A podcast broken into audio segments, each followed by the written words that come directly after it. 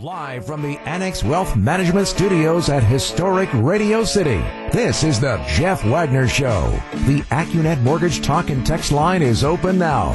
Give Jeff a call at 855-616-1620. And now in for Jeff Wagner, WTMJ's Scott Warras.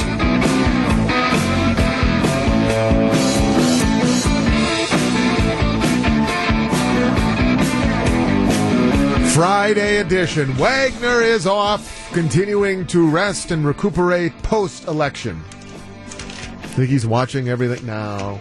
If he's smart, he won't. He's not. No, I, I think I'm. I think we're pretty safe in saying Jeff is not glued to CNN or Fox or MSNBC these days. Uh, he'll be back on Monday. So it's Scott Warras, Kyle Paczynski producing the program. I do owe all of you some degree of palate cleansing. And I know normally we do that, and we will in the two o'clock hour. It is a Friday, and Jeff often has, usually, regularly, pop culture corner, but I can't use that term because he has full copyright privileges to that term. So we'll, I'll just call it Friday fun, and we teased it yesterday, so I want you to start thinking now. Don't call or text or email yet. Seriously, don't text now, because then they, you know, we get more texts, and the screen just kind of scrolls through and then we lose it two hours later. It is, see if I can get it right this time. Name the movie on which you walked out. I think that's what we're going with. Never end a sentence in a preposition. That's what we're going to do at 2 o'clock. I don't know. I got into a conversation the other day with somebody in the building. I forget who. And they named they named a movie that I almost left. I almost, I, I have, I, I, will tell you, I have two. I have one where I was this close to leaving. And then I have one that I did leave because uh, I was too young to drive and it was a, okay, we're getting out of here. So, though I, I've got a couple to add, but I want you to start thinking now. Two o'clock hour, 207 the movie on which you walked out.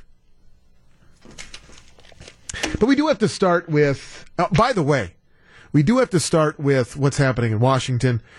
I don't know. You know, we're on till three.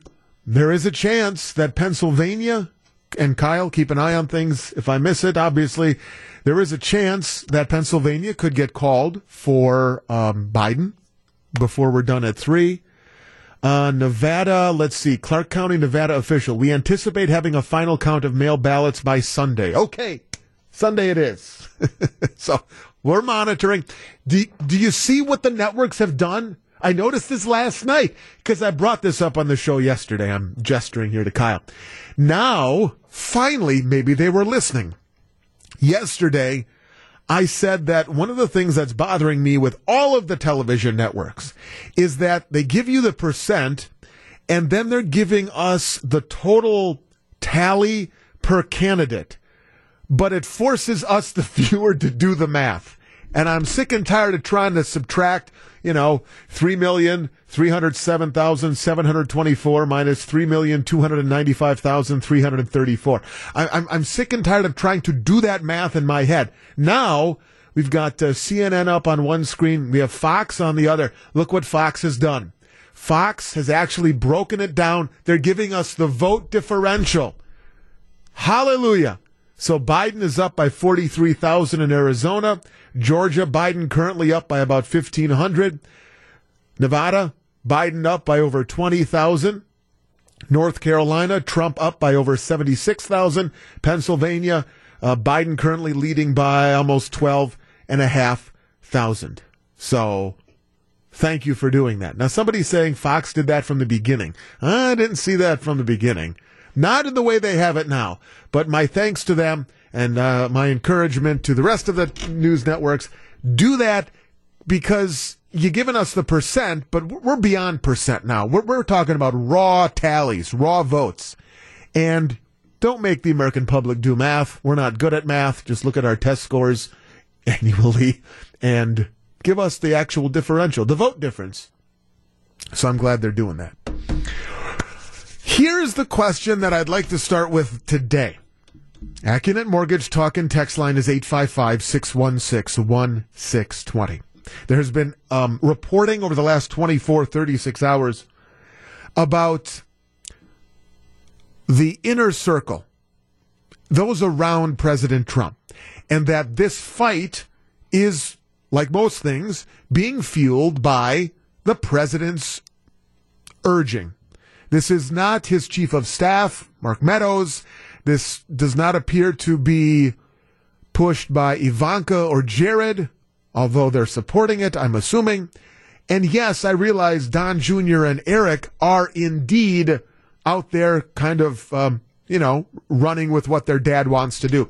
But in the end, the, all reports indicate this push, this fight, this claim of fraud, rampant fraud, is being pushed by the president. He is not going to let this thing go. He is not going to go quietly, right? So, my question to you at 855 616 1620 is this.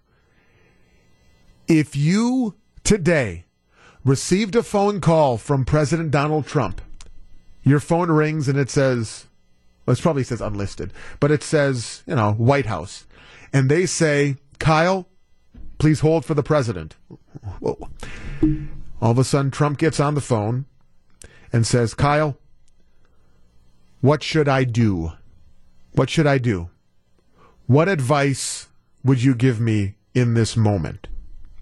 What do you tell him? That's the question. That's how I want to start. And I, I want you to be honest with yourself. Obviously, I don't want you to lie to yourself. I don't want you to lie to us.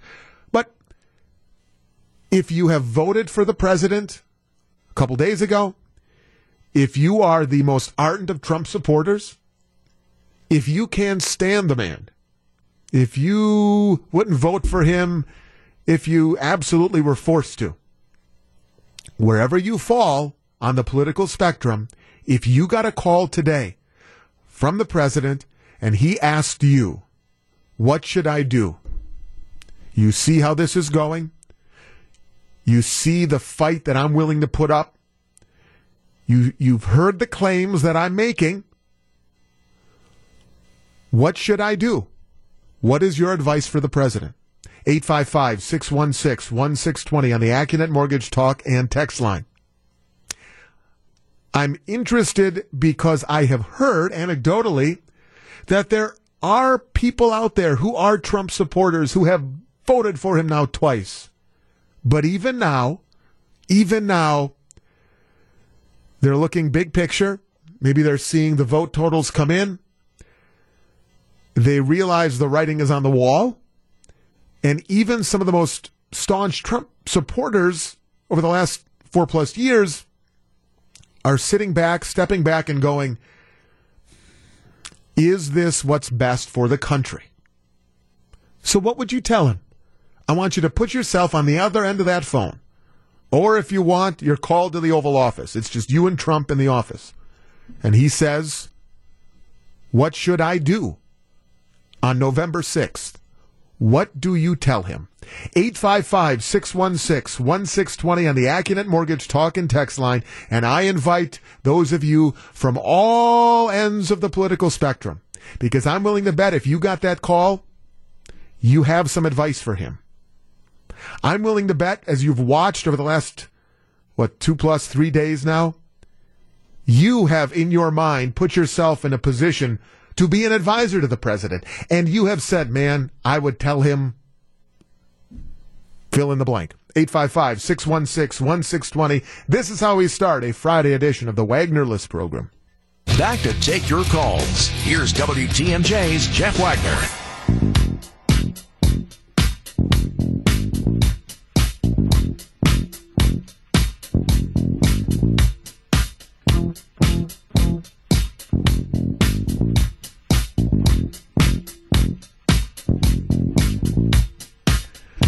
Warras in for Jeff Wagner.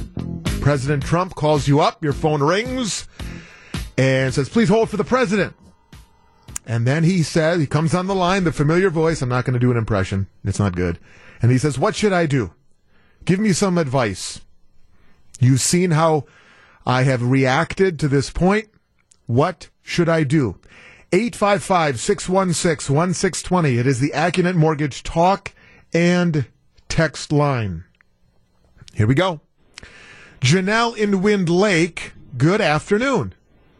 Hi, thanks for taking my call. Okay, so the president calls you.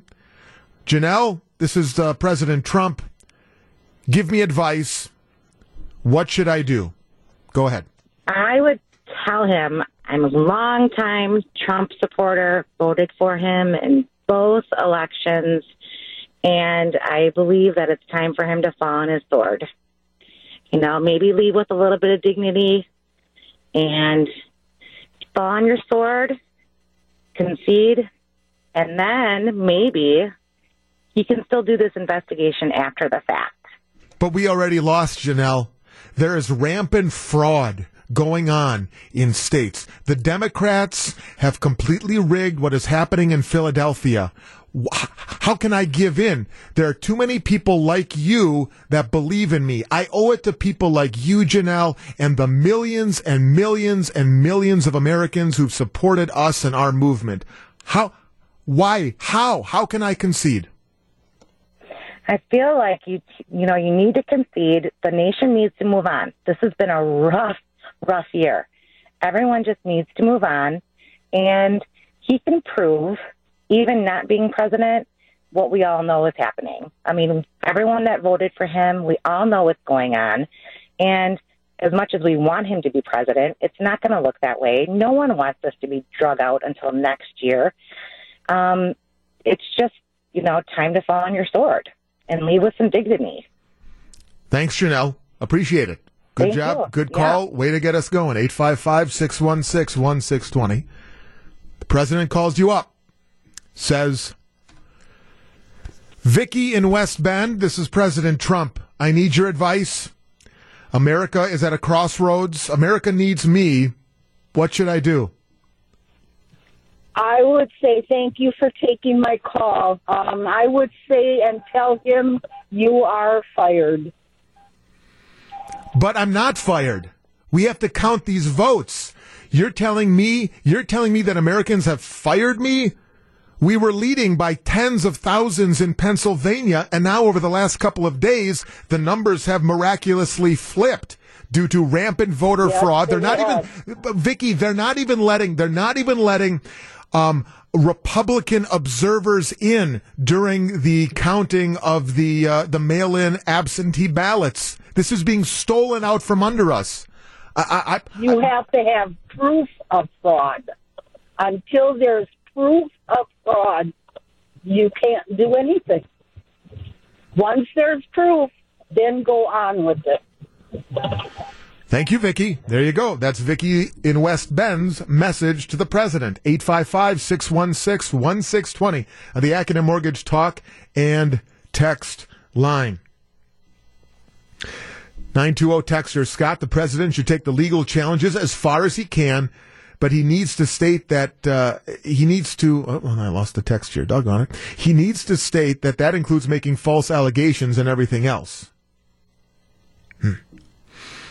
920, my advice would be the same as the Philadelphia mayor, who just said a little while ago he needs to put his big boy pants on, he needs to acknowledge the fact he lost, and he needs to congratulate the winner. 855 616 1620. Mary Jo, Marcus, Robert, Terry Lee on the line. Don't go anywhere. Open lines. We got a ton of open lines as well for you. What's your advice to the president? He's calling you, he's asking you. Welcome back to Jeff Wagner on WTMJ. All right, let's quickly uh, sneak one in before the news. We're going to keep this going through the news, so we'll keep it rolling.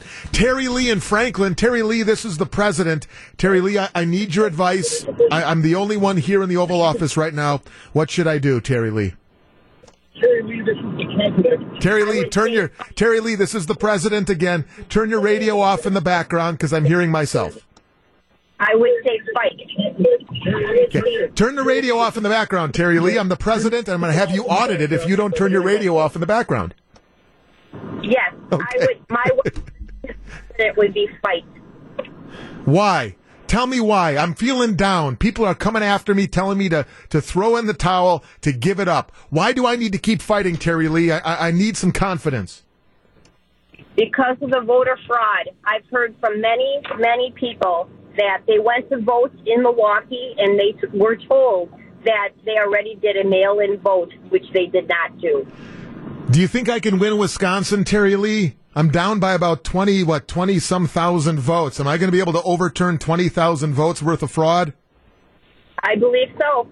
I believe I've heard from at least five people myself, and I'm sure there's 20,000 more. All right, Terry Lee. I will continue to fight for you, Terry Lee. Thank you. You are my president. I look for your vote again in 2024 because I'm running again. 855 616 1620 on the Accunet Mortgage Talk and Text line.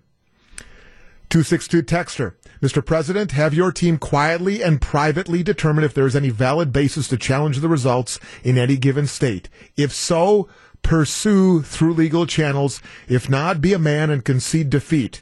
And in the meantime, shut up. Well, I appreciate your advice as America's commander in chief, but I do not appreciate being told to shut up. This is Jeff Wagner on WTMJ.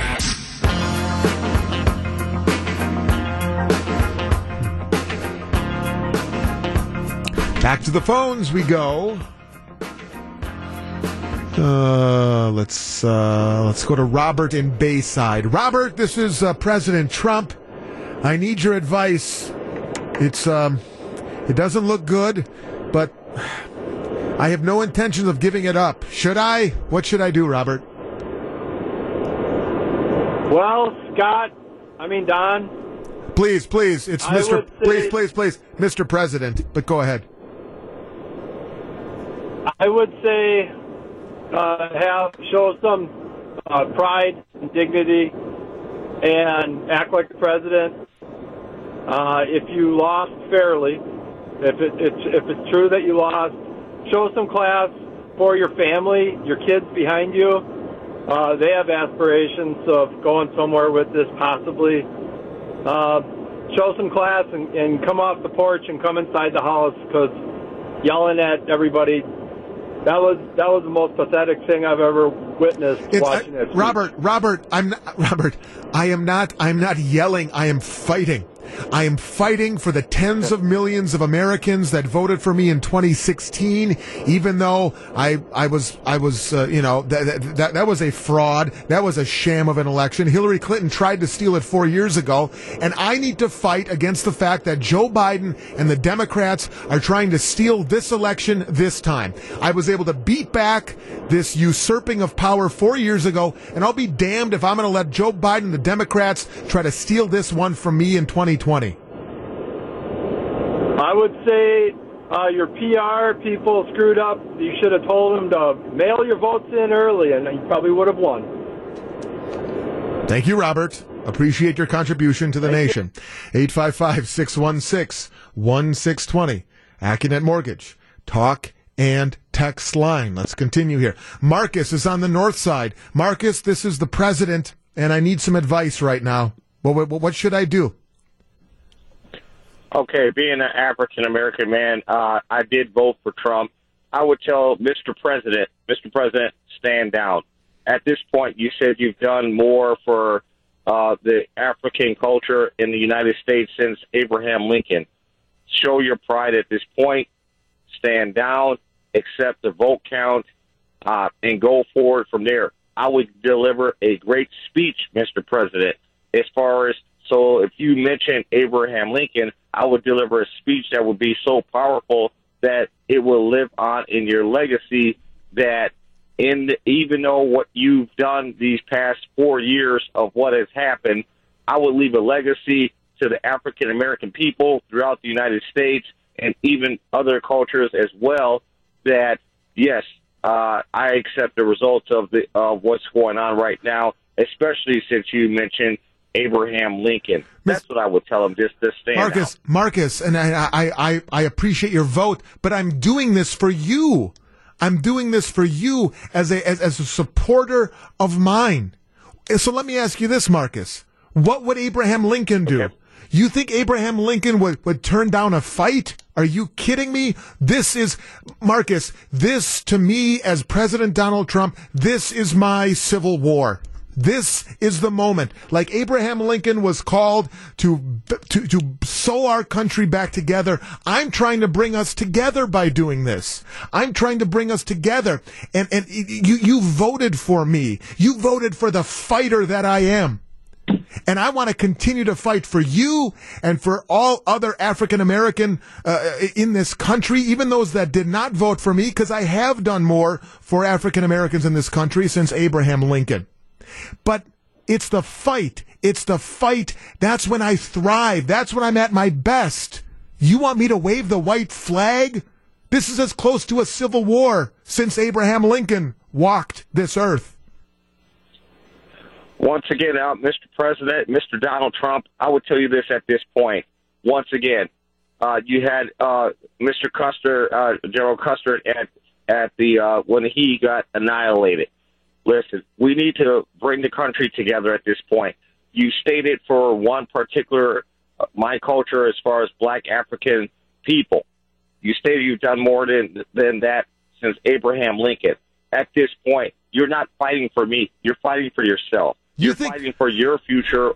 Marcus, fighting- my future, fighting for your Marcus, future. Marcus, my future is your future. You think Joe Biden, you think Joe Biden's going to do for the African American community in this country what I have done for this country?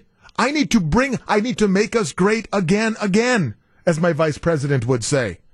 Because of, Okay, be- be- then- because the China virus has, has torn down what was the greatest economy of all time.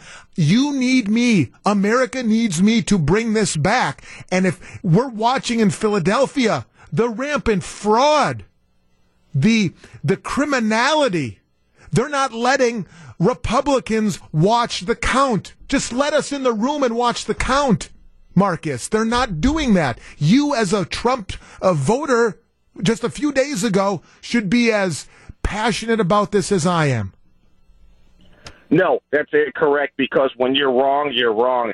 I'm saying at this point, you need to bring Mr. President, Mr. Trump, bring the country together at this point. You need to accept the election, how the process is, how the people do the ballots, how everything has been on point since day one, since this country was founded since 1776, and since this started, especially from an African American point.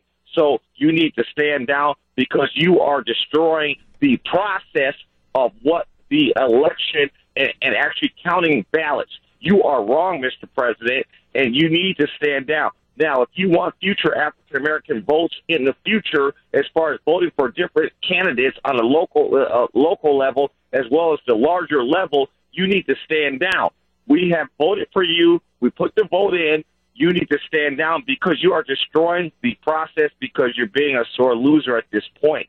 You need to give a great Abraham Lincoln speech and close it out with that, and then we we can remember that point that hey, you, you know I was wrong. Yep, I, I need to stand out on this, and that that I accept the result and this is what it is. It didn't happen, but for all of this voter fraud and now that, that, that, that you're going down a slippery slope, Mr. Trump, and uh, I, I hate to tell you that, but but you're you're wrong.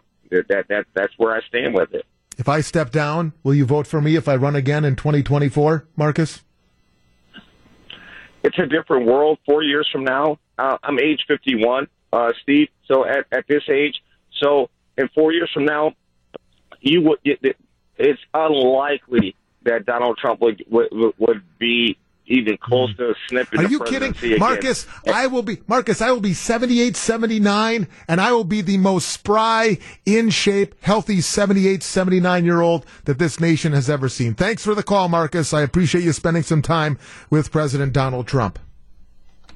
Kathy in Mount Pleasant. Kathy, this is the President of the United States.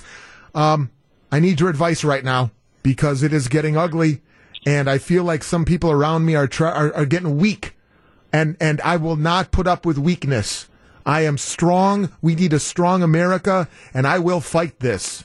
Should I not fight this, Kathy? Uh, President Trump, I really appreciate everything that you've done. You've done a fantastic job. And you've done a great job moving the needle the last four years.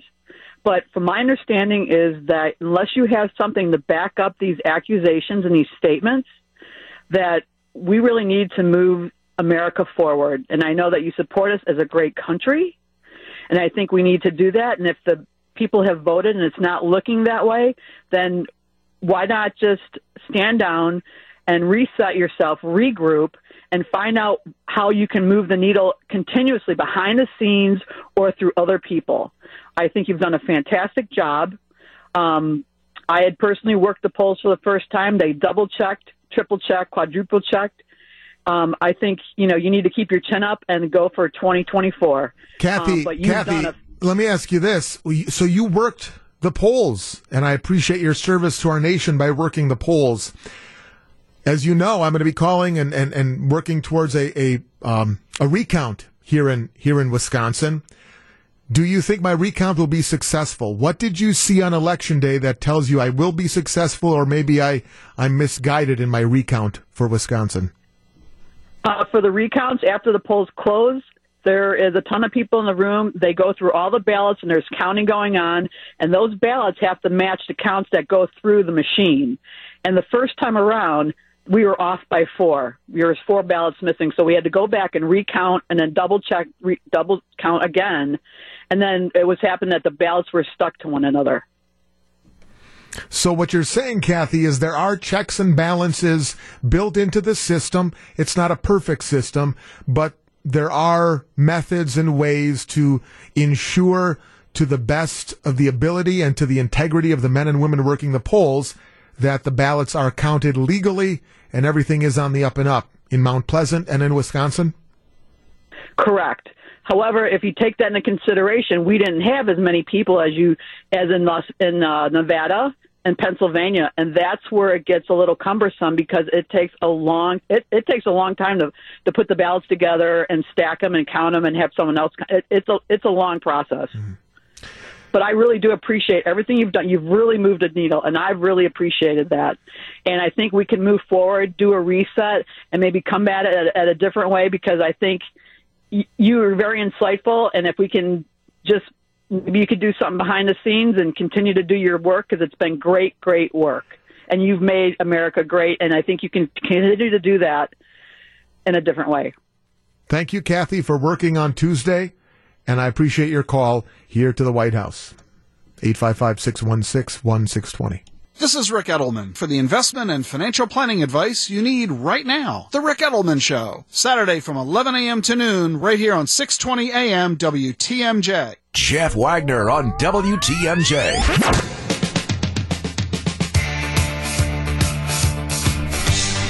Have a couple of moments left to talk to the president. Looking for the advice you would give President Trump right now. Maybe advice you don't think he's getting from those around him. Whether you voted for him or not, whether you like the guy or not, he's calling and he needs your advice. Mary Jo, this is the president. Uh, good afternoon. What should I do? What advice can you give me? Mary Jo. Oh, she was on hold for like 25 minutes, too. Mary Jo! Mary Jo. Mary Jo is standing up the President of the United States. Mary Jo. Mary Jo. Man, President's calling Mary Jo and she's not there. She held for so long, too. I'm sorry to do that. Jim in Door County. Hi, Jim. Yes, thanks for uh, calling. Well, thank Here's, you, uh, Jim. what I I, would- Jim, I, I need your advice. Uh, my time is brief, but I wanted to make sure I got your voice uh, in on this decision making process. It takes a big ego to be president, and you have that. Here's an opportunity for you to enhance that. Take the high road now and concede and promise the American people that in four years you're going to be back to clean up the mess the Democrats are going to make the next four years. Hmm. So come, you want me to step down now, concede now, but guarantee my run again in four years. Absolutely, and the the the um, because the Democrats don't know how to lead. Uh, and you're going to be able to really make America great again in four years. Yeah, we could reuse a lot of them. someone with your capability. Yeah. but we have this thing, Jim. It's being taken out from us. It's being it's been the, the, the rug's being pulled out from under our feet right now. There's not enough proof for that. You're better off taking the high road. Come back and rescue us in four years. Hmm. It's not bad, Jim. Not bad at all. Thanks for the call. One more. Daniel on the west side. This is uh, the president. I need your advice. What should I do right now? And he hung up. Boy, you make sure Daniel on the west side gets audited this year. Where? he, you just hung up on the president of the United States? You think you're going to do that? Huh? Get me Bill Barr. To the text line here. Uh, I got to get to some here. They've been piling up on us. Advice for the president 262, keep fighting. 262, I'm a Republican. Honestly, I hope Biden wins since Republicans still control the Senate. They will. We don't know by the mar, how, you know, the margin, but they will. Then in 2024, I can have a Nikki Haley, Paul Ryan, or Tim Scott ticket. If Trump wins another four years, it'll empower the Dems to then get someone in 2024. It always goes back and forth, and I would rather lose this. I would rather lose this four years than lose the following eight. Hmm. 414 texter, hey Donald, man up and stop being a baby. 414, advice, start packing. Bye. 920, fight. Fight, Mr. President. Rick in Norway says, uh, I would advise him to act like Reagan, the Bushes, etc., and be presidential for once. Put country before ego. Absolutely fight, says the 262. If anything, to fix the balloting process, to have only one universal system in place for all 50 states by 2024. A lot of advice for the man at the top.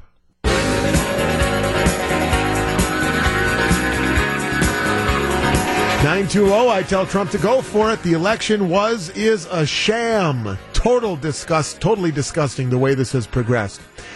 262. I would say you have done everything you can do. Three Supreme Court justices, immigration, tax cuts, economy, good job, uh, good jobs numbers. Time to go enjoy life again. Let it be.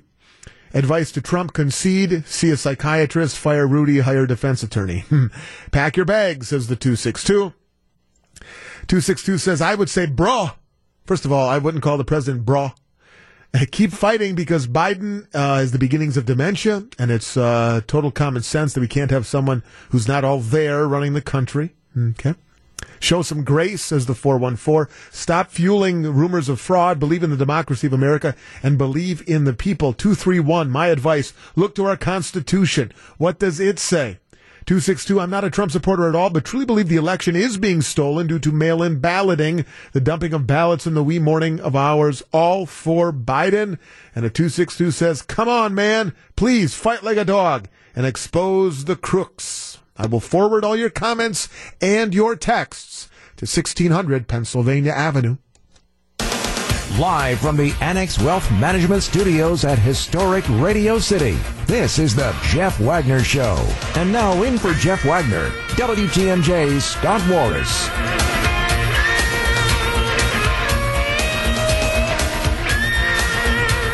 I am kind of surprised that the NBA is going to start up again on December 22nd.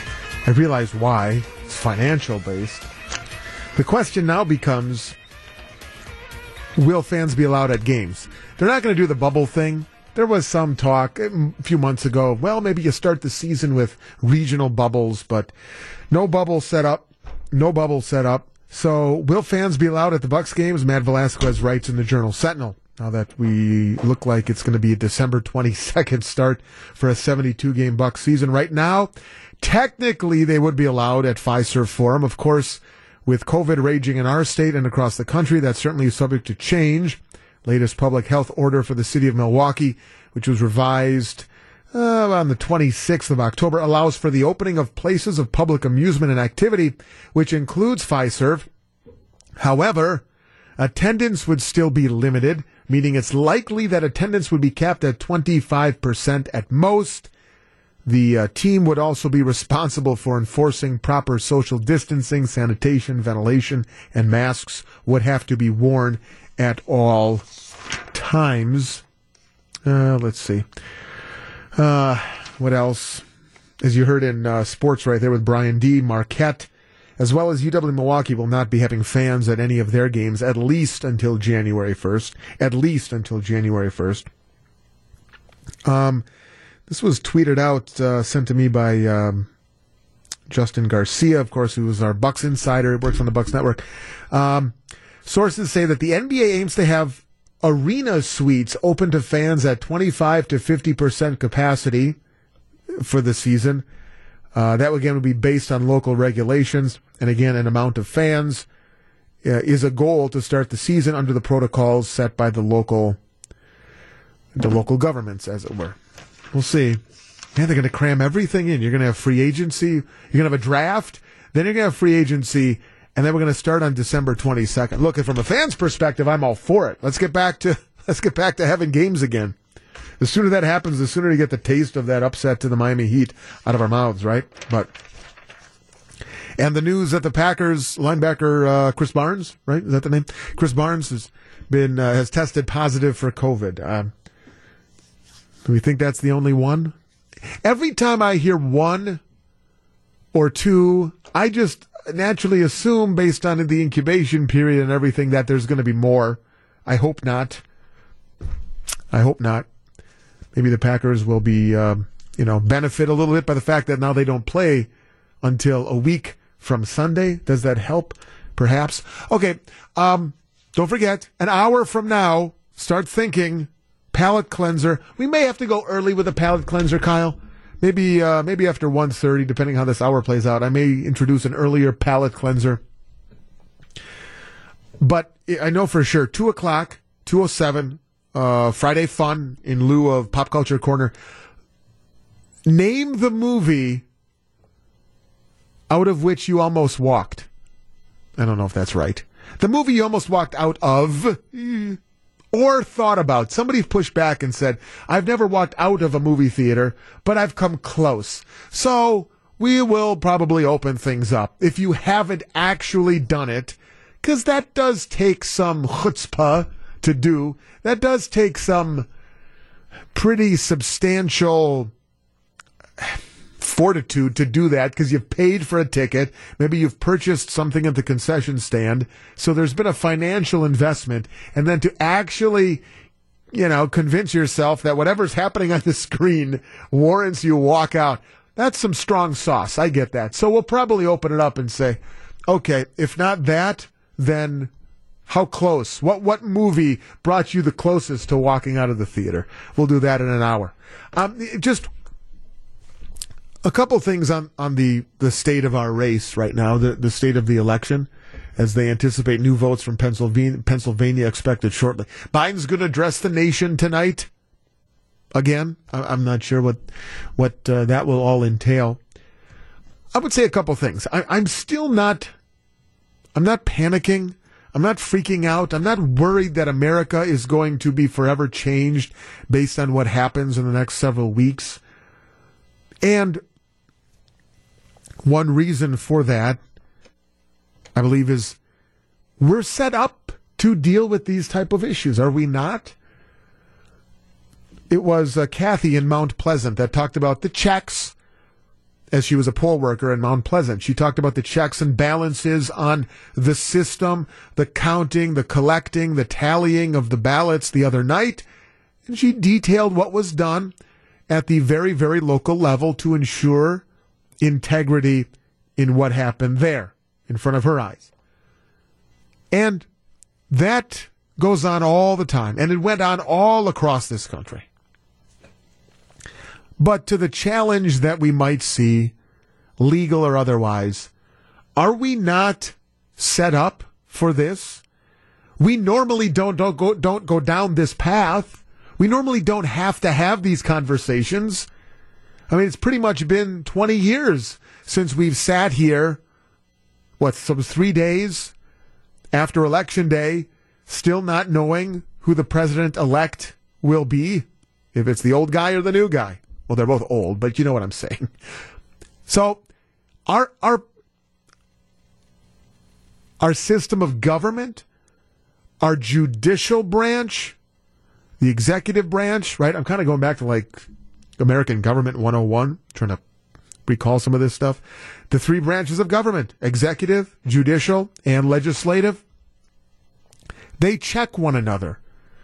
And it is certainly at moments like this that there might be some stretching, some stress on the system, as it were.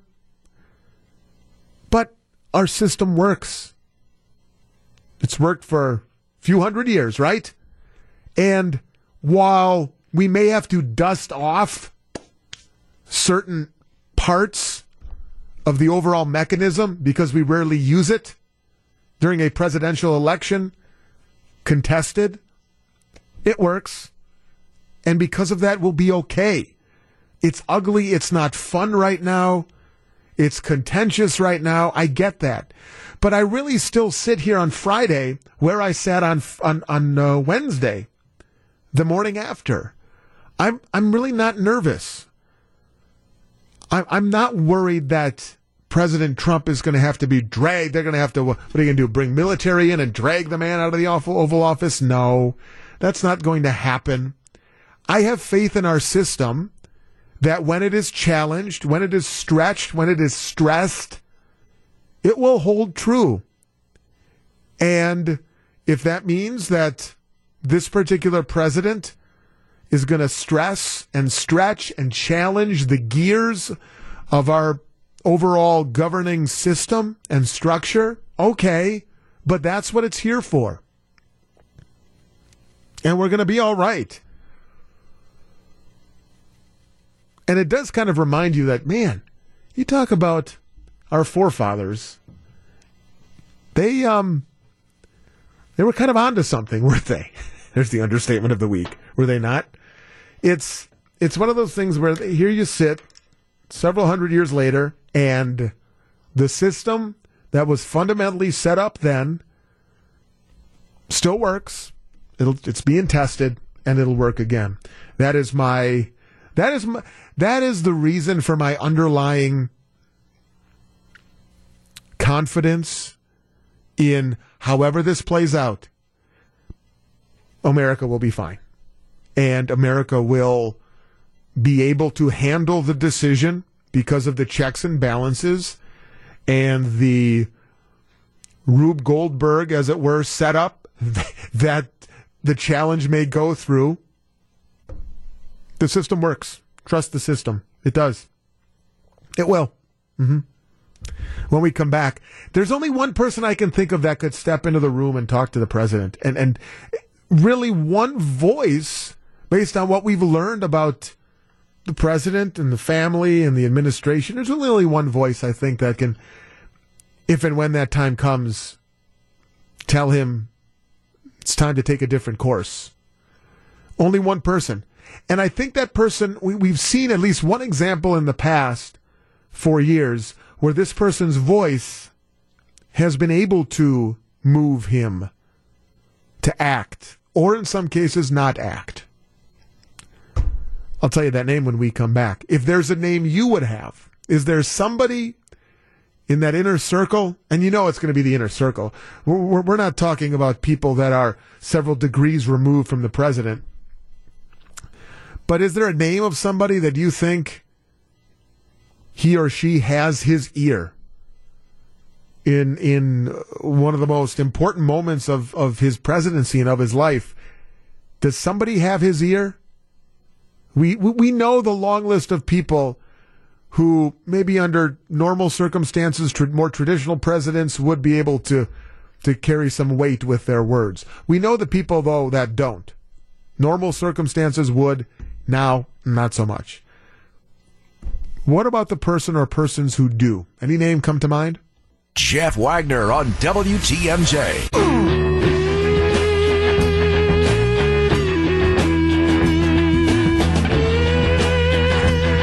Uh, let's see. Okay. See, now the 262 is just having jokes. Making jokes, said Putin. No, come on. Putin's the one. Now, come on. 414 says Melania. You know, I thought about Melania being the voice of reason. Could we say the voice of reason in the inner circle? Maybe, maybe. Um, you know, it was Melania who moved him on uh, when during the immig- well, let's say during the immigration fight, but that fight hasn't isn't certainly over. I mean, it was Melania who went down to the border to to would say inspect the conditions uh, that um, you know those immigrants were were placed in, the children that were separated from their families, and she did play a role in in reuniting some of them and, and kind of bettering the conditions there. So, yes. Uh, let's see. Two six two says the Pope. Uh, I don't know. Four one four Rush Limbaugh. I didn't think about Rush. That that's an interesting name for consideration. If Rush Limbaugh or Hannity, well, I never thought of that. Okay, this is pretty good. I'm going family. As somebody else said, it would have to be family. I go family and I go Ivanka. I think Ivanka more than anybody, certainly more than either Junior uh, or uh, Don Junior or Eric. I think Ivanka is the only person in that inner circle in the family that would or could be the voice of reason at some point between now and hopefully January 20th if everything continues to play out the way the numbers are playing out. Would be the only one. I was reminded too. Remember when they um, that was back in 2017 during the um, the strike on Syria. Remember that the president dropped the mother of all bombs. Wasn't that the unofficial term they called it? But uh, he authorized that missile strike. Or, or, am I thinking of a different one? But I mean, there there was a missile strike in Syria um, at that Assad regime airbase. Remember that? Maybe the mother of all bombs was in Afghanistan. Can you look that up for me? When did Trump drop? Just do Trump mother of all bombs. Maybe I'm getting my bombings mixed up. But there was the strike against the Assad airbase. That was back in, uh, was that April? Yeah, April of 17. And it came out after the fact that Ivanka played a role in that, um, being a mother of three. This is what Eric Trump told uh, reporters. Ivanka is a mother of three kids and she has influence. I'm sure she said, listen, this is horrible stuff. Remember, this was in response to uh, Assad's uh, chemical weapon being used against his own citizens, and there were pictures of those children, and like one child in particular that had been had been uh, gassed in essence, and that struck Ivanka so much that her reaction, her response, was enough to bend the ear of her father to the extent that he issued um, that airstrike in Syria. And that was one of the first memories I have of really realizing the stark, the stark impact that Ivanka Trump has when it comes to, dare I say, foreign policy, but something as as as powerful as as an airstrike. And that's why I say Ivanka. Uh, Ivanka is the one that I think would be the the loudest voice in his ear at any point between now and inauguration day. Did you find it? The mother of all bombs. It was Afghanistan. Okay, thank you for looking that up. Uh, I got my, I got my, I got my bombings mixed up. I apologize, but you remember the the point I was making. Um. Yeah, you know, another texter said Sean Hannity. I maybe, maybe if Hannity and if okay, if there was a moment when you got Hannity on one line, Rush on the other, and they both say, "Don, Donald, look, it's over, man, it's over." Maybe, maybe then, but for now, my money on uh, the loudest voice in his ear, whispering in his ear, would be Ivanka, even more than his wife, which is pretty remarkable considering the relationship between presidents and their wives over the years. But we know the setup with this arrangement, don't we? Welcome back to Jeff Wagner on WTMJ.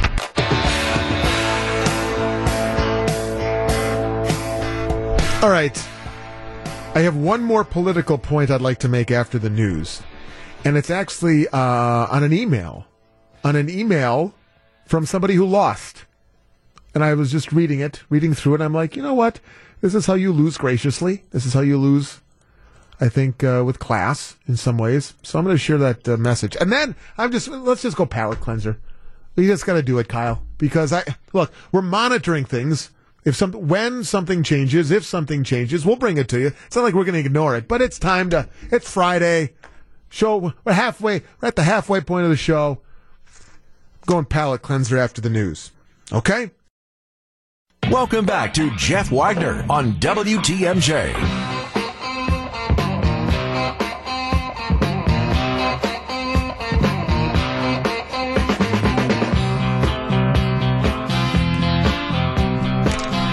Okay, I just want to read this. Listen to this for a second, okay? My friends, thank you. Thank you deeply for your support, dedication, and undying belief in a better Wisconsin. Though we did not receive our desired results, it is crucial to remember we are all part of goals greater than ourselves, greater than just me. We received 50,000 more Democratic votes than in 2016. Our campaign played a pointed role in making Waukesha and Washington counties less red than they once were. These were critical pieces of Joe Biden's victory in Wisconsin. The, in this tight election, every single vote counts. We are proud of this feat. You should be proud of this accomplishment. All of our determined volunteers, passionate supporters, and everyone who generously contributed to this movement have my unwavering gratitude. I also owe tremendous thanks to my amazing wife and love of my life and my children who inspire me to fight for future generations. We made progress in this district, but we also made progress in Wisconsin.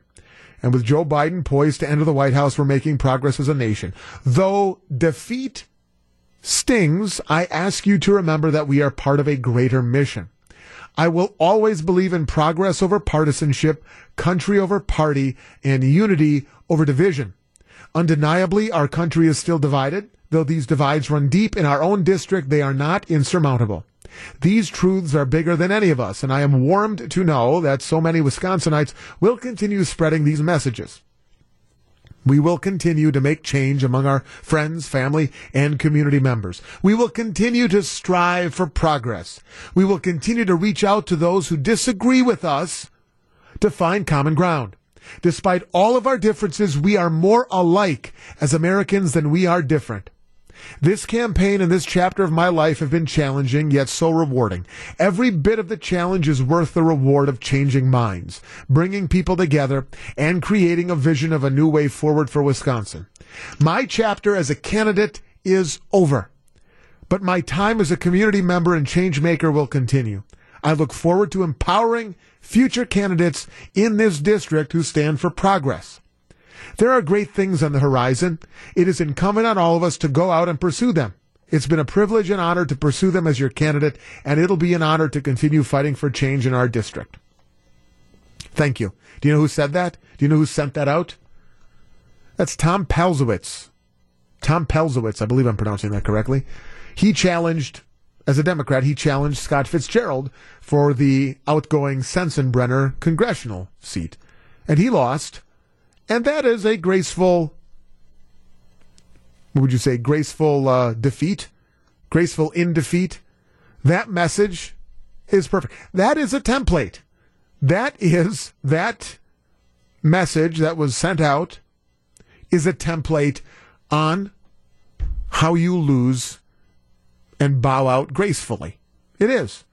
And I know we're talking a lot about the presidential race right now, but that is something for every Senate candidate or U.S. representative candidate, gubernatorial candidate, alderman, alderperson, school board, district attorney.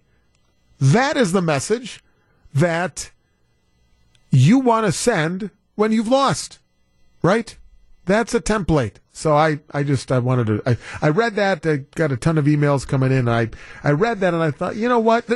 There's no claim of, you know, of any wrongdoing. And I know the margin was not exactly close. So maybe if it was close, maybe Palzewicz goes a different route. I don't know.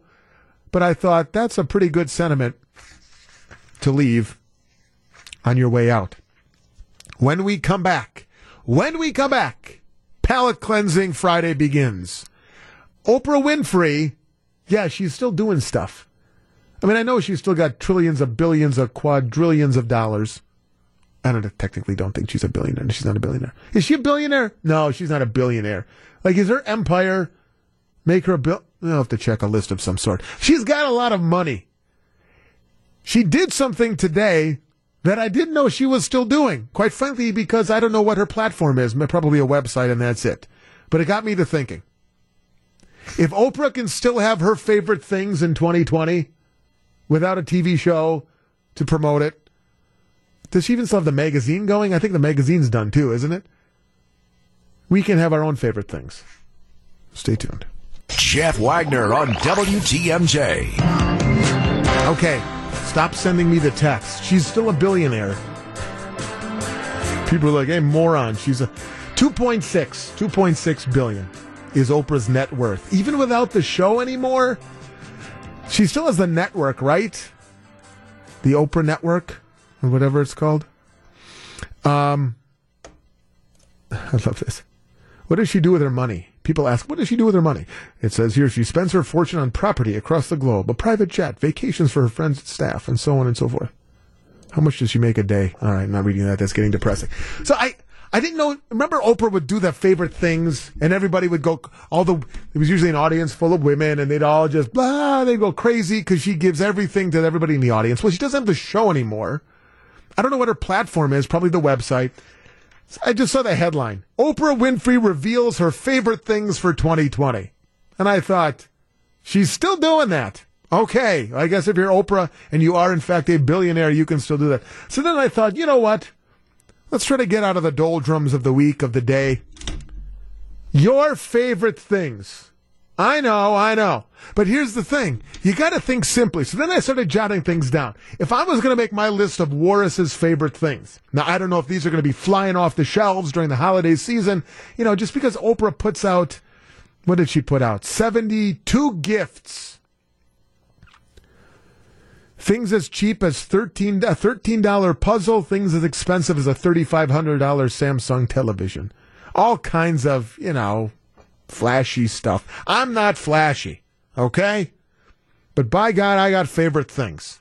Kyle, I'm going to ask you for some of your favorite things. I told you during the break, and you gave me this look like, what? It's just favorite things. So here are a couple things. It can be anything. What your favorite thing? Your favorite thing. Here's on. Here's my holiday Warras favorite things list. Okay, if you're going to go shopping, if everybody's going to go out and buy these things that Oprah says to buy, well, why not buy some of my favorite things, Kyle? Like the three cheese nacho from Qdoba, chips on the side. You don't get chips in the bowl because then when they pour the queso on top of it, the chips get soggy and waterlogged by the time you get it home or even by the time you walk to your table. And yes, let the record show I am staunchly in the Qdoba camp in the age old debate of Qdoba or Chipotle. Qdoba, Chipotle, Coke, Pepsi, Bears, Packers, Ginger Mary Ann. These are the great, these are the great debates of our time. Anyway, three cheese nacho from Qdoba would be on the Warras's favorite things list. Suggestion for the holidays. Five hour energy. Now, I do not drink the little five hour energies. It's, I know some people who are chugging those things instead of coffee every day. No, no, no, no, no. But I have found that the five hour energy is, I'm telling you, when I know it's going to be a late night or maybe, um, maybe you got to drive through the night, you, you just, you can't be dozing off. You know when I had a five hour energy? I had a five hour energy, not on election night, but, um, um, during our debate shows when I knew I had the, the, the pre-show, the debate, then I was doing the post-game show, as it were. And so had a five hour energy. There's no crash at the end. It's just like they say, too. It, it, it's pretty remarkable.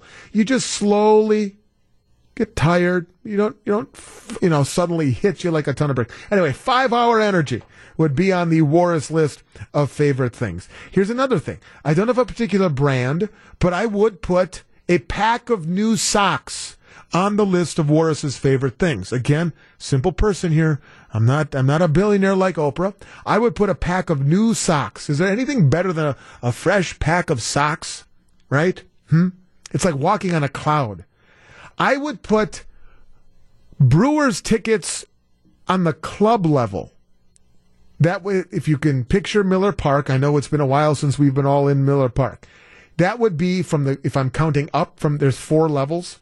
You have the field level, the loge level, the club level, and then the terrace level. Club level is the third, okay? It's probably the smallest of all the levels. That I have found to be the ideal location to watch a Brewers game. You're not too high, you're not too low, you get a good vantage point, and the concourse is carpeted and it's air conditioned if that helps. So I would put Brewers tickets to Miller Park at, uh, at the club level on my favorite things list. Those are just the first like four things that came to my mind. I also have a certain type of ballpoint pen that I absolutely love, but I can't remember the name of it. To the point where I borrowed a pen from somebody two years ago and they, they lent me this pen and it doesn't smear, it doesn't smudge, it flows on a piece of paper. And when I went to give it back, they were gone. I don't know who this person was. I needed a pen in a pinch. Needed a pen in a pinch. And they lent me this pen. I used it till it died. Then I actually kept it, took it with me to Target to search for that brand of pen, and I've been using that pen ever since. I tell you the brand, but I don't know what it is. All right, so now I've stalled long enough. What is on? We just got like a minute here, so give me a, one or two things on Kyle Paczynski's list of favorite things. It's a lot of food I found, That's uh, okay. but that's what I thought of right away. Uh, but I'll give you something that isn't food. Okay, so the first thing that I thought of, I'm not as in, as in uh, physical shape as I used to be, so this will probably tire me out.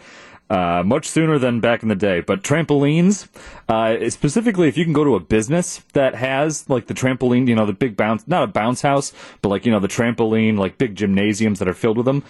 That's a good time. No matter what. Like, I mean, no matter what age you are, take off your shoes, bounce around. You might get tired after about like five minutes like me, but that's, you're cashing happy checks every time. Uh, out of season for right now, but, uh, sugar snap peas in the summer. Um, you make fun of me for this, but I, I will literally buy, uh, pounds of it on, on Saturdays. And I will feed through that, uh, maybe f- like four or five pounds throughout the week. Um, and that's always, that's always the thing. Like, okay, June, summer is here. Sugar snap peas. Uh, I've stolen some of them from you over the years. yeah, that's right. Uh, and then finally, uh, another food one, something a little bit more local. Uh, ravioli from Glorioso, the Italian market. In, uh, Oh, and they they go. make a lot of their pasta on hand, and they are good at it. Um, yeah, they also make great uh, great uh, pizza pizza crusts and uh, stuff like that. That is one of the easily one of the best marketplaces that I go to in town. So, when you read today about Oprah's favorite things, she's still doing it. You know what? You can't afford half that stuff. Remember Warras and Paczynski's favorite things for those of you looking for a good deal this holiday season. See, I told you it'd be a palate cleanser. Let's open it up. 855 616 1620. Accunet Mortgage Talk and Text Line. 855 616 1620. Coming up after the news. Friday fun in lieu of pop culture corner. I want to hear the movie that almost made you walk out of the theater. Or maybe you did walk out of the theater, which would be one heck of a, a gesture considering you paid something to get in. The movie that was so bad you said, I'm out of here. Or maybe you came this close to doing it. That's what we're going to do in just a couple of moments. 855 616 1620. Live from the Annex Wealth Management Studios at historic Radio City, this is the Jeff Wagner Show. And now in for Jeff Wagner, WTMJ's Scott Warras. Some people are suggesting the name of the pen that I like to use. No, no, it's a maybe it is a pilot pen, but it's not the precise V5. I got like three texts from people who said it's the Pilot Precise V5 rollerball pen that you love so much. No, I looked it up. That's not it. I'll get the answer. I know you'll be waiting with bated breath over the weekend. But what we are doing right now, in lieu of Pop Culture Corner, I don't know how I got in this conversation or how we got on this track with uh, somebody in the office the other day, and I was telling them about I, if my memory serves me correct, there's been one instance where I almost had to walk out of the theater. And one other instance, as I recall, where I did leave the theater. and I'm curious what yours is. The movie that almost made you leave the theater, or the movie that you actually said, you know what, I'm out, I'm done. Either it's horrible, it's stupid, maybe it was just something that you were not expecting, and you said, I'm out. I don't care if I paid, what does a movie cost now? What does it cost to get into a movie? Eight, nine dollars? Uh-huh. I'm out. 855 616 1620 on the Accunet Mortgage Talk and Text line. I'll tell you mine. Uh, we got plenty of open lines. If you text in, tell me what the movie was and why you left and the circumstances surrounding it. I will tell you um, the one time that I almost walked out of a movie was Saving Private Ryan. And it's not because it was a horrible movie. It's not because it was a ridiculous movie. It's not because I thought it was frivolous and silly and it was not up to my standards. No. Truth of the matter is, remember when Saving Private Ryan came out? Was that 20 years ago now? I'll have to look it up here. 98. Wow. 22 years ago. When Saving Private Ryan came out, remember what the buzz was about that movie? The buzz about that movie was the first, what, half hour. The first 30 minutes, the first 30 minutes could leave you speechless. The first 30 minutes will make an impression. And it certainly did with me. And I remember watching that movie and I almost didn't make it through the first half hour. We saw it as a family in Minneapolis at the Mall of America. For some reason, I remember that. And that first half hour, as they are storming the beach, is so graphic, so violent. Again, this is in the theater. This is not on television where they can censor some of that for the imagery. It was so real, right? I almost couldn't make it. I, I can't stomach some of that stuff. I'm not a big. Uh, I, I don't. I don't do gore really well, and there was certain gore associated with that first half hour because that's how war is. I understand it. It was so close to. It was as accurate as anything. I, you know, when, when I've I've spoken with World War II veterans who were there. I remember being on one of the honor flights, and one of the veterans, when asked, you know, how, how did the real thing, Normandy, he was there. How did that compare to Saving Private Ryan? He said it was as close to the real thing as, as I've ever seen. So, maybe for a different reason than we will get into here, I almost walked out. I almost walked out um, of Saving Private Ryan because I don't know if that if that opening scene, the storming of the beach, if that scene goes maybe five ten minutes longer, I might have been out of there. So that's how we start. And you can kind of take the slant that I did, or maybe just because you thought it was just so stupid a movie that you said, I'm out of here. 855 616 1620. Let's start with Waukesha. It is Margie. Hi, Margie. Good afternoon. How you doing? I'm okay. I'm well. The movie that you bailed on, you left. Well, first, I do want to comment on your Private Ryan story, Saving Private Ryan. The one thing, yes, the beginning was so graphic, but the thing I remember most about that movie was at the end of the movie, nobody left their seat, nobody uttered a word for probably five minutes, and then people left the theater slowly and respectfully and silently, and it was that was so memorable that people just were so affected and and and paid it homage, you know. Yeah. No. So that, that was that was very that was very cool. The one now, now coincidentally, almost, Margie, coincidentally, the movie it sounds like you either walked out of or almost walked out of also starred Tom Hanks, right? you are correct, and it's the only Tom Hanks movie I have just hated, and he was horrible. The premise. It's a, it's a remake, but it's it's just horrible. It was called The Ladykillers, Mhm. and he played a con man, and he was all dressed up like Colonel Sanders and had a fake Southern accent, Yeah. and it was boring. And if I recall, I think I even fell asleep during the movie in the theater. It was that bad. So you didn't never leave. tried watching it again. Okay. No, no, but But you almost it, did. It was bad. Yeah. Yeah, it was bad. It Yeah. was bad. Came, came out in 2004, The Ladykillers. Professor G.H. Dorr, a courtly southern gentleman, arrives at the home of a devout elderly woman, hoping to rent her extra room and use her basement to rehearse with his classical music ensemble. His fellow musicians, however, are actually criminals, and together they plan to rob a casino. When Mrs. Munson learns of their plan, they decide she must be silenced. Certainly murdering one little old lady cannot be too difficult. Hilarity ensued, and Margie almost walked it was out. not. It was not hilarity. I'll tell you. All right. Thanks for the call, Margie. Margie gets us started. See, even some of the great actors of our day can put together some movies that make you, well, she fell asleep, and before that, she almost walked out. 855 616 1620. Dan is in Florida. Dan, what is the movie on which you almost bailed? Um, we were at a viewing, a matinee viewing of The Doors, and uh, my buddy and I were the only one in the theater. And uh, the projectionist had strung the second reel of the film backwards and upside down, and it just happened. It just happened to be right when they took peyote when they were out in the desert. So they're talking backwards, and everything's moving in reverse, and I'm like, "What?" I'm like, this is what? I yelled back to the projectionist. I'm like, hey, what's going on? He goes, he, he flips the lights on. He goes, oh, I'm sorry, guys. I, I, it's going to take me about two hours to restring this. Oh, so you bailed on that. You, you better have, yeah.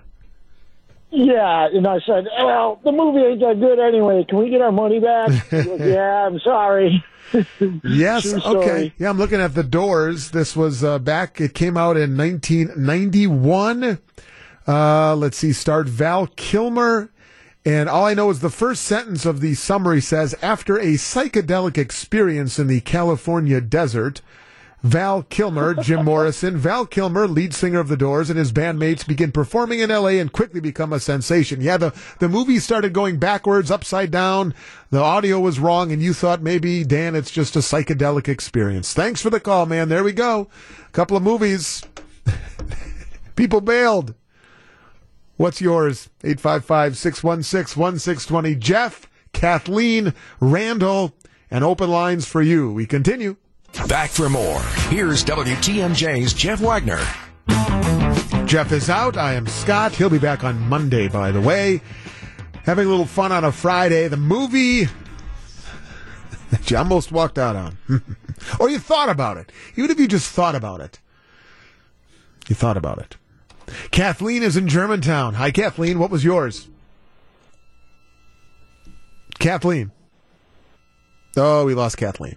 Uh, Randall in Elkhorn. Hi, Randall. What was your movie? Uh, uh, the Exorcist. You walked out of The Exorcist? I, a girl talked me. I don't like scary movies, and Oh. a girl talked me into going to it when I was a twenty-year-old tough guy. Okay. And I lasted through the opening credits in about five minutes, and I was gone. Oh wow! See, it was just too. It was just too much for you, huh? I, I, I've, I've watched like one scary movie since, trying to recover just from the thought of that. I tried to watch it on TV later, and it didn't work.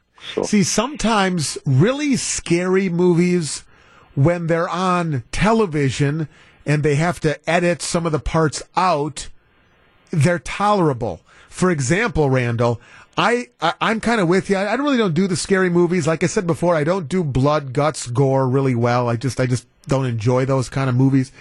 And the Saw movie was there three Saw movies, which is pretty gory. Oh, you know the the the, the psychological thriller. But one time I saw Saw the first one. On uh, I think it was on the Sci-Fi Channel or Sci-Fi Network or whatever it's called, and I I tolerated it because they they edited out some of the most you know gory, uh, gratuitous uh, portions of the movie, and I could tolerate it. Then it was a psychological thriller. It's a scary movie.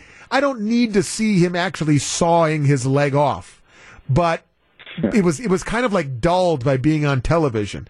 But you're saying even on television, you couldn't handle The Exorcist, huh? Well, it it it, it uh, no, I couldn't handle the whole thing. My wife made me watch. My my my wife made me watch Silence of the Lambs with her, and it it's a it's got horror Yeah. aspects to it. Yeah. And I was fine. I watched it on television. It was okay. It was okay.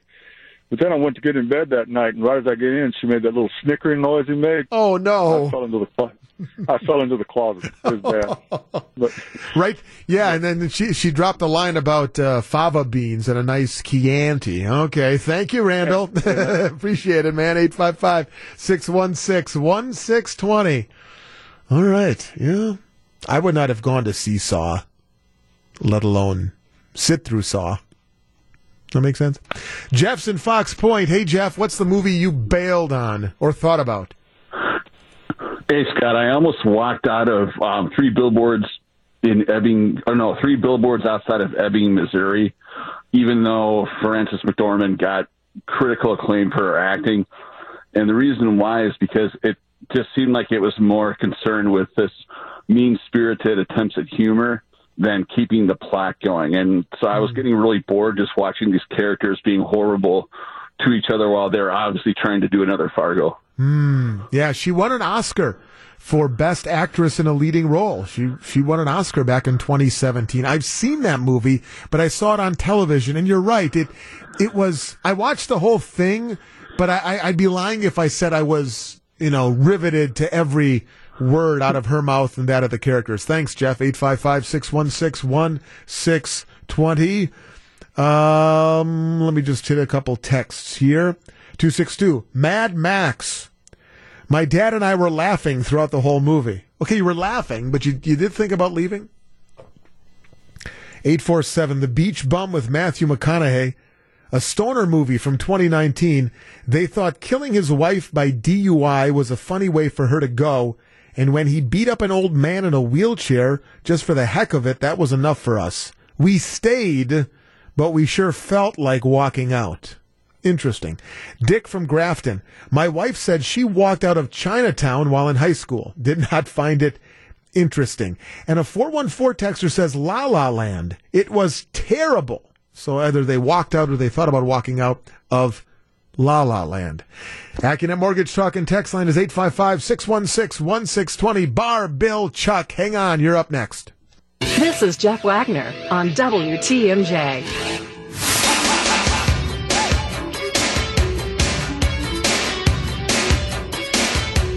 All right, let's get in some more calls here.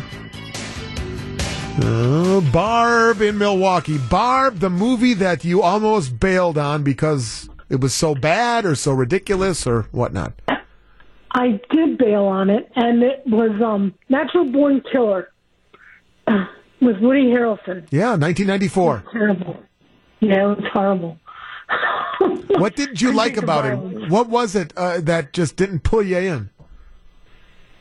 The violence it was Mm. too violent. Oh, it was really bad. Well, Tarantino Yeah, we did write the story. He he, he did uh, play a role in it, so that's not, I guess, too surprising. Maybe. Yeah. I should have thought of that. I should have known that. you should have known that. You should, if you see Quentin Yeah. Tarantino's name affiliated with any motion picture, you can expect some degree of, of violence. All right, Barb. Thank you. So, Yeah. how, mu- Barb, how much money did you spend on that ticket? Like, I don't. I don't know. It was way back. yeah. I went. I went. So probably might might have been five bucks. I don't know. All right. How long? How deep into the movie did you stay before you walked out? We were about a half hour, forty five minutes into it. Yeah. I, I, my guess is, thanks, Barb. My guess is once you reach the halfway point, you got to kind of just just stick it out. Just stick it out. 855-616-1620. Bill's in Jefferson. Hi, Bill. Good afternoon. Hi. How's it going? What's the movie that you said My I'm movie, out? Titanic. Wait, you bailed on Titanic? Are you saying you jumped ship on that movie? I sure did. That was some of the worst acting I had ever seen. The documentary on the movie is shorter than the movie is. So yes, I left so- my wife sitting in the movie theater because she wanted to watch it, and I left. You left and you left your wife there in the theater and said, "Honey, you find a way home. I'll see you back at home." No, I told her I'd pick her up afterwards, but I couldn't take it no more. Well, and the thing too, Bill, is even from an action perspective, you kind, I'd say you kind of, but not even kind of. You know how it ends. So it's not even like if you just like the action of it, it's like, ooh, could they be saved? Does the ship right? does the ship, you know, maintain enough ballast that the rescue ship? Uh, what was the name of the ship that was in the vicinity? The uh, not the Capricorn. Uh, I forget now. But anyway, yes. So okay, Bill. Th- thanks for the call. You bailed and you left the left the wife to sit there. All right. Uh, let's see. Quick text. 414. Hairspray with John Trav- Travolta. Oof. That's on television all the time too. Like I'll be going through the like TNT loves to play that thing. 414 Pet Sematary. I was only in my 20s, but it was the most horrifyingly scary movie I've ever tried to watch in my life. I did not feel guilty for walking out. Somebody else on the text line said they bailed on Hot Tub Time Machine. Now, I do have to tell you, when you walked in, I don't know if you were expecting to see an Academy Award winning movie. When it's called Hot Tub Time Machine, I don't know that I feel that sorry for you if you did, in fact, walk out. You're listening to Jeff Wagner on WTMJ. Jeff is out. I am Scott, reminding you that we are teaming up with the Hunger Task Force to help make a difference for families in need this holiday season. We're also going to have a little fun along the way as all the WTMJ shows and hosts are competing to see who can help donate the most Thanksgiving turkeys to families in need. It is WTMJ Cares. Pass the turkey. Go to WTMJ.com to donate and don't forget to pick your favorite WTMJ show. I encourage you to vote for me. Just go to WTMJ.com. You'll see the banner at the top or easy enough. Text the word turkey to 855-616-1620. WTMJ Cares is powered by Watry Industries and Premier Aluminum. Stephen Racine texts in as follows. The movie, for me, Gremlins. Now listen to this story. Gremlins. Remember Gremlins? Christmas of 1984. As a single dad, I took my young kids to see what I thought was a fuzzy little movie about little elfin creatures hiding and living in cupboards. They were violent killers. Gremlins were run through blenders, spewing green blood, shot in the head, and endless gore followed. Our kids freaked. We walked out within 10 minutes of it starting. It is the only time I have ever complained to a manager. And it's the last time I took the kids to a movie without checking it out. My bad. I still have nightmares. Good story, Steve. That is good. And I read that one because it's a good story. Also, the only time that I have ever walked out of a movie was when I don't know if my whole family was there, but I know uh, maybe my brother and my dad. I don't know if my mom was with us then or not, but um, my dad. Uh, the so the family goes to see um, Nutty Professor. Eddie Murphy, right? Nutty Professor remake. What year was that? Can you take a look? It had to be maybe 15, 20 years ago around. No, it had to be in the 90s because I couldn't drive yet. So maybe mid early 90s before I, you know, I was still a, I was still a kid. 90, okay, yeah. Mid 90s, 96. Um, yeah, I didn't have a license. So we go to see the Nutty Professor because my dad, my dad remembers the Nutty Professor for what? For the prior Nutty Professor from 60 whatever, 63, 62, the Jerry Lewis edition of Nutty Professor, right? The wacky happenings of Jerry Lewis. If you have seen Eddie Murphy's Nutty Professor, it's not really like the Jerry Lewis edition or version of the Nutty Professor. Much to the dismay and chagrin of my dad, who um, uh, maybe maybe we got within I think around 15 20 minutes I could tell he was not happy this isn't. This isn't. Oh, oh, what is? Oh, what is? He could tell. Oh, Dad's not getting happy. He's not getting uh, Jerry Lewis Nutty Professor. And uh, about ten minutes later, half hour in, we're up and we're out, and that was it. We got walked out of Nutty Professor. I have since seen it on television because it's one of those movies that is on all the time as well. But yeah, so I actually left because my dad was not happy that Eddie Murphy's Nutty Professor movie was anything but the Jerry Lewis edition. Back to the phones. Kim in Whitewater, what's the movie that you walked out on or were this close to walking out on? The movie was Brokeback Mountain, but it was a little different. My sister and I went to the movie because we liked all the actors that were going to be in it. Okay. We walked into the theater in Whitewater, and the Whitewater theater was packed, and we were the youngest people in there by probably 20 years, and I was in my 40s. When we walked in, um, we started watching the movie, and then before you know it, people started getting up and leaving. Uh-oh. We didn't realize why they were leaving. All these elderly people thought that it was a western. kept hearing these little these little ladies going, "Oh my!" or people were explaining it to each other what was going on. So while we stayed for the movie, we loved the movie. Um, it was it did not live up to the expectations of the Okay. seniors that were in the group. Okay. It was I'm, I'm glad you called, even though technically it wasn't you that walked out or thought about walking out, but it was pretty much everybody else in the theater. These little nice, friendly, elderly people thinking, "Oh, it's going to be, it's like John Wayne movie time." Yeah, I- John Wayne didn't make those movies, Pilgrim. That's not No, how. Uh, no. wow. So yeah, because when we when we it- at the end of the movie, there was maybe a third of the people left in the movie theater. Well, and, and because, I mean, I, I would be entertained to watch the reaction as, in essence, the love story unfolds, even before you get to the scene or, you know, but just how the relationship builds and suddenly it's dawning on people like, oh, oh, oh, okay. I see where this is going. There were a lot of there were a lot of oh my, we need to leave. Oh my! Thank you, Kim. That's a good one. That's uh, I get some entertainment in that. Chuck, uh, yeah, Chuck is in Manitowoc. Hi, Chuck.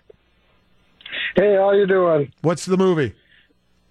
Well, actually, I've walked out on two movies. When I was younger with my girlfriend, a boring afternoon, and we went over to the theater, and the only thing that we could see might be worth watching was a classic called Gone with the Wind. You walked And out on no- Gone with the Wind? Uh, about three quarters through because we were bored kind of with it and thought it was just too damn long. but then the other one was the Pineapple Express. My kids took me to that, and I just wasn't into that one either. I said, "You guys can sit here and enjoy that one. I, I'm done." You talk about two movies on the opposite end of the spectrum. Well, that might Oh. be true, but I was 18 in 1972, and I knew I had better things to do in my afternoon. Fair enough. Thanks, Chuck. Thanks for the call. Pineapple Express, starring Seth Rogen. If you walk out of a Seth Rogen movie, trust me, I'm not going to hold it against you. Meg is in Menomonee Falls. Hey, Meg, what'd you walk out on? Well, my dad pulled me out of Moll Flanders. Um, not a well-known movie. Um, it's often done by Masterpiece Theater. It's a, it's a great novel. My dad and I used to go to the movies when I was. This is like I was in third grade. We used to go maybe once, twice a week. It was a great thing that we did. And he would just take me to this movie, and we just there was nothing else to see. And all of a sudden, like ten minutes into it, you know, there's this woman who's struggling, and all of a sudden there's like red lights, and my dad's like, "We go now." Oh. And I'm like, "What?" It's a red light district. Apparently, Moll oh. Flanders is a story of a young woman who struggles her way through life as a prostitute hmm. in the, in mid-century England. Hmm. So my dad got me out of there really fast. How old were we you? home, How old were you when, this happened? third grade. So oh. that would be like eight, seven or eight. So I didn't know why at first. I didn't know what red lights meant. Daddy, you what does a red light mean? Well, when you see a red light, you stop because then there's there's yellow and there's green, and that's all you need to know about red lights right now, young lady. yeah. Oh, but my favorite though is he took me to see American Pie with my uh, sister and my mom uh, later Oh, in life, a good- uh, that was probably the most uncomfortable. I wish I could have walked out of that movie experience. Yeah, no one knew what to expect. and Well, I was going to say, and that that's it's. Yeah, I think I think probably all kids at some point whether it was in a movie theater or maybe, you know, just a, a television show at home. I want you to think right now when you're sitting there with your parents and all of a sudden there is a a love scene or a sex scene, even if it's on television and it's not as graphic as you can find in a movie theater like American Pie. There's that uncomfortable kind of throat clearing. You kind of look out of the corner of your eye. Are they looking at me? Okay. Is it over yet? Is it over? Yet? And I'm willing to bet, Meg, I'm willing to bet that the parents feel the same way. You know, that's Oh, not God. exactly the most Yes. uh, comfortable atmosphere when the it's a family outing and you're an example at a movie and there's you know a sex scene going on. Yeah, not so great. Wow. But yeah, that was it. So I never, I've never out of the movie otherwise. Huh. Okay, I figured you I, give I, it the full try. I would agree that you know being in the third grade is a little young to start learning about you know prostitution and things like that. So I think your dad was right. Hey, Masterpiece Theater did it quite a few times on PBS. So, Well, you know. no, no, no, Meg. If it's on PBS, it's educational. If anything on PBS is educational, and you take it that way. Thanks for the call, Meg. Have a good weekend. Man, there's a lot of good ones. The stories that go with it is great as well. I remember the texter. I remember my grandma telling me she walked out of Last Tango in Paris with Marlon Brando. She she should have checked because it was rated X. Ah, so many, so many reasons given to us to walk out of a movie. Welcome back to Jeff Wagner on WTMJ. Apparently, several of you were duped by Gremlins, the movie, thinking, oh, very little cuddly creatures, let's take the kids. Somebody did make a good point. I vaguely remember McDonald's promoting the movie too. So, oh, yeah, we'll go to McDonald's, we'll get you a Happy Meal with a Gremlin theme, and then we'll go see the movie, and yeah. Bill is in Racine. Hi, Bill. Thanks for taking my call. 1970, I took my girlfriend to see Midnight Cowboy. Hmm. What a disaster. totally, in my opinion, totally distasteful and depressing. I mean, you see Jon Voight and Dustin Hoffman, and at the end of the movie, Dustin Hoffman wets his pants on the bus on heading to Florida and all that. Just and my we were very young and we're looking at each other going, "What the heck is going on?" Because kind of innocent too. Yeah. uh, And it's like, well, oh. yeah, that was a real downer. I don't know if it's ever been on uh, TV. I'm not sure. Uh, I haven't caught it. I've. Well, you need to just to get yourself adjusted. It's, uh, you, the, the you, Moll Flanders, she just talked to the Yep, lady yep. was talking about Moll Flanders. Well, this isn't the young girls in prostitution. This is a male prostitution thing, and Yeah. it's ugly, very, very uh, ugly. All right. And it was only rated R. What the mm. heck? Don't Oh, well. Well, don't ruin the ending. Spoiler alert, Bill. Spoiler alert. Don't, don't ruin the ending for me, okay? Thanks for the call. See I you, just Bill. did. I'm I know you Dustin did. Hoffman with his pants. Hey, How about la, that? la, la, la, la. Spoiler alert, Yep. Bill from Racine. I hung up on him. If you haven't seen it, if a movie's been made the 70s and you haven't seen it by now, you're, you're out of luck. That's funny. Um, Mike and Mukwonago, what was yours? Hey, 1999. It was the talented Mr. Ripley. We saw it. I don't know if it was after Thanksgiving night or Christmas night. One of the nights we went with a bunch of cousins and brother-in-laws and just a bunch of family members, and we lasted like through half of it. It was so dumb. You'd think it would be good. It had Jude Law, Matt Damon, Gwyneth Paltrow, like Cate Blanchett. I'm like, oh, this movie's going to be great. It was like so bad we couldn't we couldn't even handle being there. I had to leave. Thanks, Mike. Let's get one more here, and then we'll wrap it up. John and Mukwonago, what was your movie? Talladega Nights. Now, you, is, is it My that you just you didn't know what you were getting into, or what? There. Oh yeah, you could say that. My wife uh, and I, well, Elf, the Christmas movie with Will Ferrell, had been very popular. Mm-hmm. Our kids were very young, and she said, "Oh, there's a new Will Ferrell movie out. We can take the kids to." And I never looked it up. She never looked it up. We went in, started watching. The kids were like first, second grade.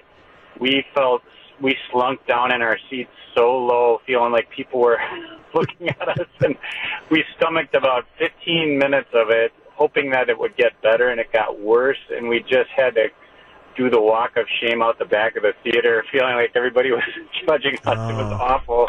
Well, that is a dynamic at play. Thanks, John. I appreciate it. There, there's a dynamic in play. I guess, you know, from the parental perspective, like the Gremlins one, you know, you, you get in there or you get maybe feel more sheepish. And suddenly people are looking at like, why'd you bring this, these little kids to this particular movie? And you're looking around going, good point. I didn't know. So many texts. And I, I, I scrolled and read through them all. I just didn't get a chance because we had so many calls to get to. Um, but uh, I, I do want to say the 414 says The Hiding Place. Not familiar with that one. First date. Thought it was a horror movie, not a tragic drama about the Holocaust. We sheepishly, we sheepishly walked out. That could be rough. First date, horror movie. Maybe she'll get scared and I'll have to hold her during the movie. And in the end, it's based on the Holocaust. Hmm. Good calls, good texts, a lot of great ones. Couldn't get to everybody. But it is interesting to think back on the movie that you said, nope, I'm out.